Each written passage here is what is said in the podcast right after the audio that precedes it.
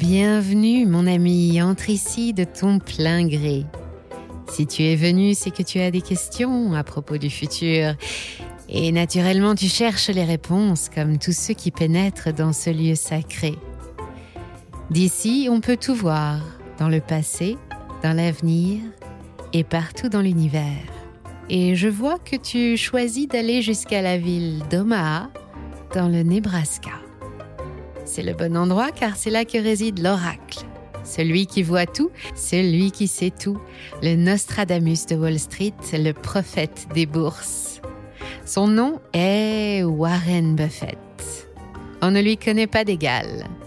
Personne ne sait aussi bien que lui interpréter les signes ou lire dans les lignes des cours d'une action.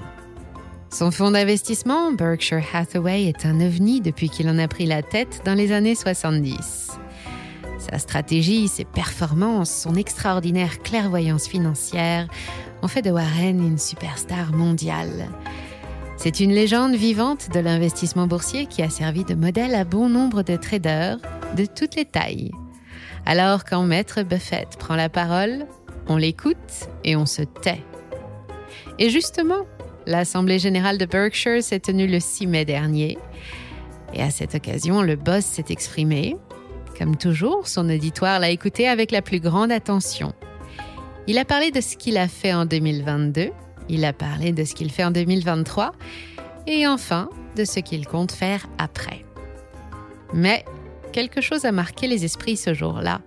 Le vent du nord s'est levé, le ciel s'est assombri et le ton de son discours a changé. Le joyeux Warren n'est plus aussi optimiste qu'avant. Il prévoit de nombreux défis à relever, à court et à moyen terme, pour les marchés et l'économie. Et tu es ici justement pour savoir ce qu'il a dit. C'est une sage curiosité. Alors prends place, ouvre grand tes oreilles, car voici les dernières prévisions de l'oracle d'Omaha, pour lui, pour ses affaires, pour l'Amérique et pour le reste du monde.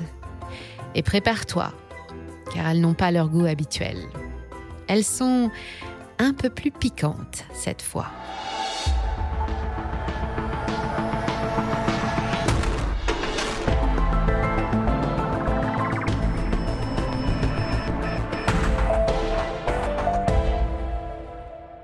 L'âge d'or de l'économie américaine touche à sa fin.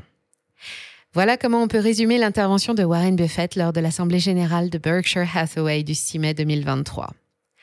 On l'a déjà connu plus confiant dans l'avenir et cela ne lui ressemble pas beaucoup. On ne va pas refaire une biographie de Warren Buffett, nous parlons souvent de lui sur la chaîne, mais si vous venez d'arriver ou si vous vivez sur une autre planète, voici un résumé express du personnage en 60 secondes. Top chrono. Du haut de ses 92 ans, il est considéré comme le plus grand investisseur de tous les temps. C'est un drôle de personnage, un prophète milliardaire célèbre pour ses coups de bourse, qui vit pourtant de façon très simple, dans la même maison, à Omaha, depuis des dizaines d'années. Il n'a jamais fait autre chose qu'acheter et vendre des actifs pour se constituer sa fortune personnelle, 113 milliards de dollars, et faire le bonheur de ses clients en participant à faire la leur. Pour parvenir à surperformer tous les indices boursiers pendant 57 ans, il a mis en pratique la méthode de l'économiste américain Benjamin Graham, son mentor, connu sous le nom de Value Investment, ou en français l'investissement dans la valeur. Cela consiste à rechercher les sociétés dont le cours boursier ne reflète pas le vrai potentiel et qui disposent d'un avantage unique et inimitable, comme par exemple la recette secrète du Coca-Cola ou les brevets de l'iPhone. Warren passe sa journée à étudier les fondamentaux de dizaines de sociétés pour faire son choix et les intégrer ou non au portefeuille de Berkshire, 299 milliards de dollars au 31 décembre dernier, quand même. Homme discret, sourire de grand-père et humour british, c'est aussi un pédagogue qui partage son savoir dès qu'il le peut et conseille les investisseurs à chaque interview. N'investissez jamais dans un domaine que vous ne pouvez pas comprendre. Ou bien, le prix, c'est ce que vous payez, la valeur, c'est ce que vous obtenez. Ou encore, investir c'est simple, mais ce n'est pas facile. Voici trois mantras du maître à répéter chaque matin dix fois avant le petit déjeuner. Enfin, c'est un grand philanthrope qui, avec son ami Bill Gates, distribue les milliards à travers ses fondations caritatives pour essayer de rendre le monde meilleur. Voilà qui est Warren Buffett et pourquoi on l'écoute. Voilà aussi pourquoi son discours du 6 mai dernier a surpris le parterre de participants, un petit millier de privilégiés qui ne sont pas habitués à autant de pessimisme de la part de leur président et qui sont repartis avec plus de questions que de réponses. Pourtant, les choses avaient bien commencé avec les résultats de Berkshire encore très bons comme d'habitude.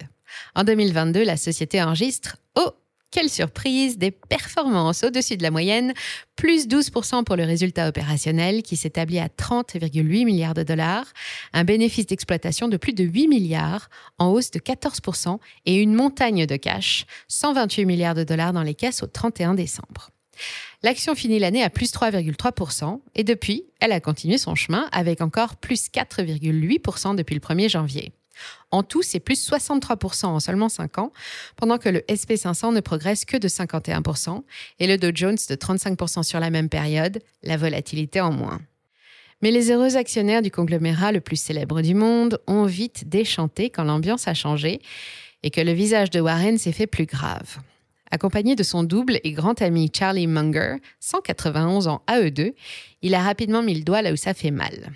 Et sa prédiction, la voilà. La majorité des entreprises détenues par Berkshire vont enregistrer cette année des bénéfices inférieurs aux années précédentes. C'est une conclusion de Bloomberg. La période dorée qu'a vécue l'économie américaine a pris fin. En gros, le temps où Berkshire engrangeait des milliards de dollars par palettes entières est fini. Au fil des années, l'empire de Warren est devenu un reflet en miniature de l'économie américaine, un indicateur de santé plus réactif, plus facile à interpréter que les mouvements des grands indices fondamentaux ou les réactions souvent irrationnelles des bourses. Et si cette fois même Berkshire plonge, pas besoin d'être voyant pour comprendre que ce n'est pas bon du tout. Il va falloir s'habituer à gagner moins. Cette fois, ce sont les mots de Charlie Munger qui confirment malheureusement les conclusions de son compagnon et s'en explique. D'abord, il y a la situation internationale, la guerre en Ukraine, la guerre commerciale contre Pékin et dernièrement l'escalade des tensions au sujet de Taïwan une succession d'événements inquiétants qui ont obligé Berkshire à se séparer de la totalité de ses actions du géant des puces électroniques taïwanais TSMC, soit un peu plus de 4 milliards de dollars, quelques mois seulement après les avoir achetés. TSMC n'est pas la seule concernée. Globalement, sur le dernier trimestre, Warren a plus vendu qu'acheté et il a encaissé au passage près de 2 milliards de dollars de trésorerie supplémentaires qui s'ajoutent au magot sur lequel il est assis depuis Noël, portant le total à plus de 130,6 milliards de dollars. Il s'est séparé de TSMC, mais aussi des banques d'affaires US Bank Corp et Bank of New York, du studio Activision Blizzard, producteur des jeux Call of Duty ou Diablo, et du laboratoire canadien McKesson. Pour le reste, les plus grosses lignes du portefeuille ne changent pas. On retrouve toujours les mêmes valeurs en tête, pour la plupart des titres qu'il détient depuis les années 90. Apple, Bank of America, la pétrolière Chevron, Coca-Cola et American Express. À elle seule, elle représente plus de 75% des 299 milliards de dollars investis, le reste étant ventilé sur 44 autres lignes, réparties par ordre d'importance dans les secteurs des technologies, des services financiers, de l'énergie, du transport ferroviaire, des biens de consommation ou de l'entertainment. Tous ces secteurs devraient prochainement être impactés par la récession et les opérations spectaculaires auxquelles Berkshire nous a habitués vont se raréfier. Justement, cette récession qui fait débat depuis des mois sur la planète finance, les deux amis y croient. Elle commence d'ailleurs avec une crise bancaire, une crise qui, selon Warren, aurait pu être évitée. Il rend les dirigeants des quatre banques régionales américaines en faillite coupables d'avoir provoqué la catastrophe en ignorant volontairement les risques. Par exemple en distribuant à tour de bras des prêts à taux fixes accordés à près de 0%, sans garantie et sans contrôle. On comprend mieux que la hausse des taux directeurs américains qui ont bondi de 5,25% en 10 fois depuis avril 2022 ne leur ait laissé aucune chance. Les autorités sont elles aussi dans son viseur pour les lacunes de la loi en ce qui concerne les banques régionales, mais aussi pour avoir laissé les banques privées gérer la crise. Actuellement, la Fed est en pause, le temps d'observer les effets de sa politique monétaire sur l'économie dans son ensemble. La décision est intervenue le 1er mai, après une dernière hausse des taux d'un quart de point pour arriver à 5,25%. Mais attention, message direct de Jay Powell au marché qui ont tendance à anticiper, il n'est pas question de ne plus les augmenter et encore moins de les abaisser. Bien qu'elle soit en baisse depuis 9 mois consécutifs, l'inflation américaine n'est toujours pas maîtrisée, encore 5% en mars quand elle doit être inférieure à 2, et si jusqu'à maintenant l'économie a résisté, elle commence enfin à montrer des signes de ralentissement. La croissance américaine au premier trimestre est décevante, à plus 0,2% comparé au dernier trimestre de 2022, ce qui annonce un taux annualisé de 1,1% seulement, qui confirme les craintes de Warren. Ensuite, le troisième sujet de préoccupation, c'est la crise du plafond de la dette. Pour Warren, 30 000 milliards de dollars de dette publique et même 31 400 milliards, ce n'est pas un problème. Ce qu'il est par contre, c'est que cette dette ne puisse plus augmenter. Le plafonnement de la dette publique est un cran de sécurité légale prévu pour éviter que les dépenses fédérales ne dérapent. Pour fixer un point de comparaison, en 2010, le plafond était fixé à 14 300 milliards de dollars, soit 91% du PIB. 13 ans plus tard, il est fixé à 31 000 milliards de dollars, soit 123% du PIB, et il a besoin d'être revu à la hausse de toute urgence. Mais pour ça, il faudrait un vote du Congrès, et cette fois, les républicains ont décidé de ne pas faciliter le travail au gouvernement Biden, et le processus est bloqué. En refusant de s'entendre sur les conditions de l'augmentation, il prive l'État américain de toute possibilité d'emprunter, le sort généralement réservé aux personnes surendettées. Le problème, c'est que plus de 8 000 milliards de cette dette sont détenus à l'étranger et qu'il faut bien les rembourser. L'obstination des républicains pourrait mener à un incident technique sans précédent qui mettrait les États-Unis face à un défaut de paiement dès juin prochain. Juin, c'est dans un mois.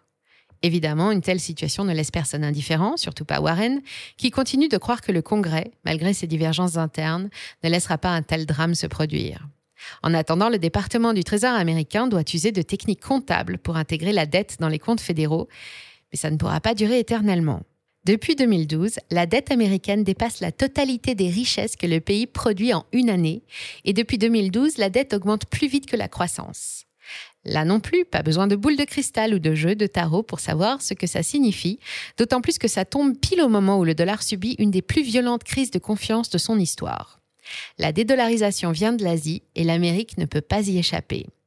Attaqué de toutes parts, le billet vert a du mal à garder la cote face à ses concurrentes, surtout depuis que les BRICS et leurs alliés ont décidé de libeller leurs échanges en monnaie locale ou en yuan chinois, pétrole inclus. Ça va mal, et la preuve est que même Warren Buffett perd la foi. Mais voici venir un autre indice qui explique son humeur inhabituelle. Samedi dernier, il a pris un peu de temps pour aborder les questions de sa succession et rappeler la nomination de Greg Abel en tant que prochain PDG de Berkshire. Pour le moment, du haut de ses 92 ans, il reste à la barre, mais quand le moment sera venu, Greg sera prêt. C'est un remplaçant parfait. Il partage les mêmes valeurs et les mêmes méthodes que Warren. Il saura maintenir la trajectoire de Berkshire Hathaway exactement comme Warren.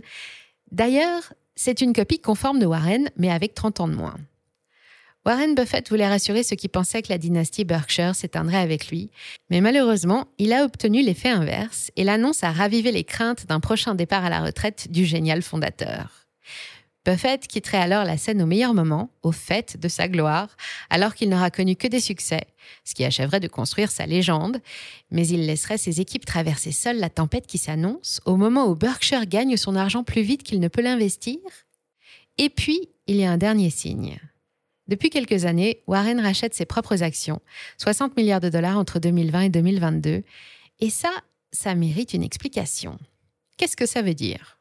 L'objectif de ce type d'opération est de réduire le nombre d'actions en circulation pour améliorer le bénéfice par action, ou BPA.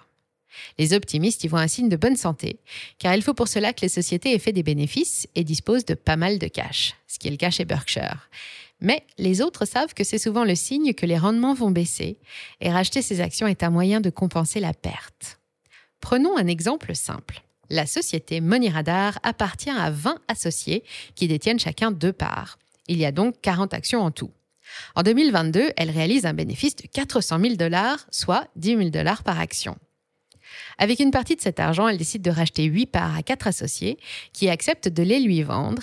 Il ne reste plus alors que 32 actions en circulation, soit cette fois un bénéfice par action de 12 500 dollars, soit plus 25% L'année suivante, le bénéfice peut descendre jusqu'à 360 000 dollars. L'actionnaire obtient toujours 10 000 dollars par action. Attention, c'est un effet mécanique. Il ne résulte pas de nos décisions en matière de gestion ou d'orientation commerciale.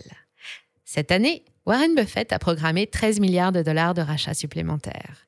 De cette façon, il espère rendre une partie des profits perdus à ses plus fidèles actionnaires, mais il envoie aussi un signe que chacun interprète comme le meilleur indicateur de la récession à venir. Notre maître de la bourse semble avoir perdu son inébranlable conviction en une économie toujours prospère. 2023 sera une année difficile, et les suivantes sont noyées dans les limbes d'un avenir embrumé que lui-même est incapable de percer.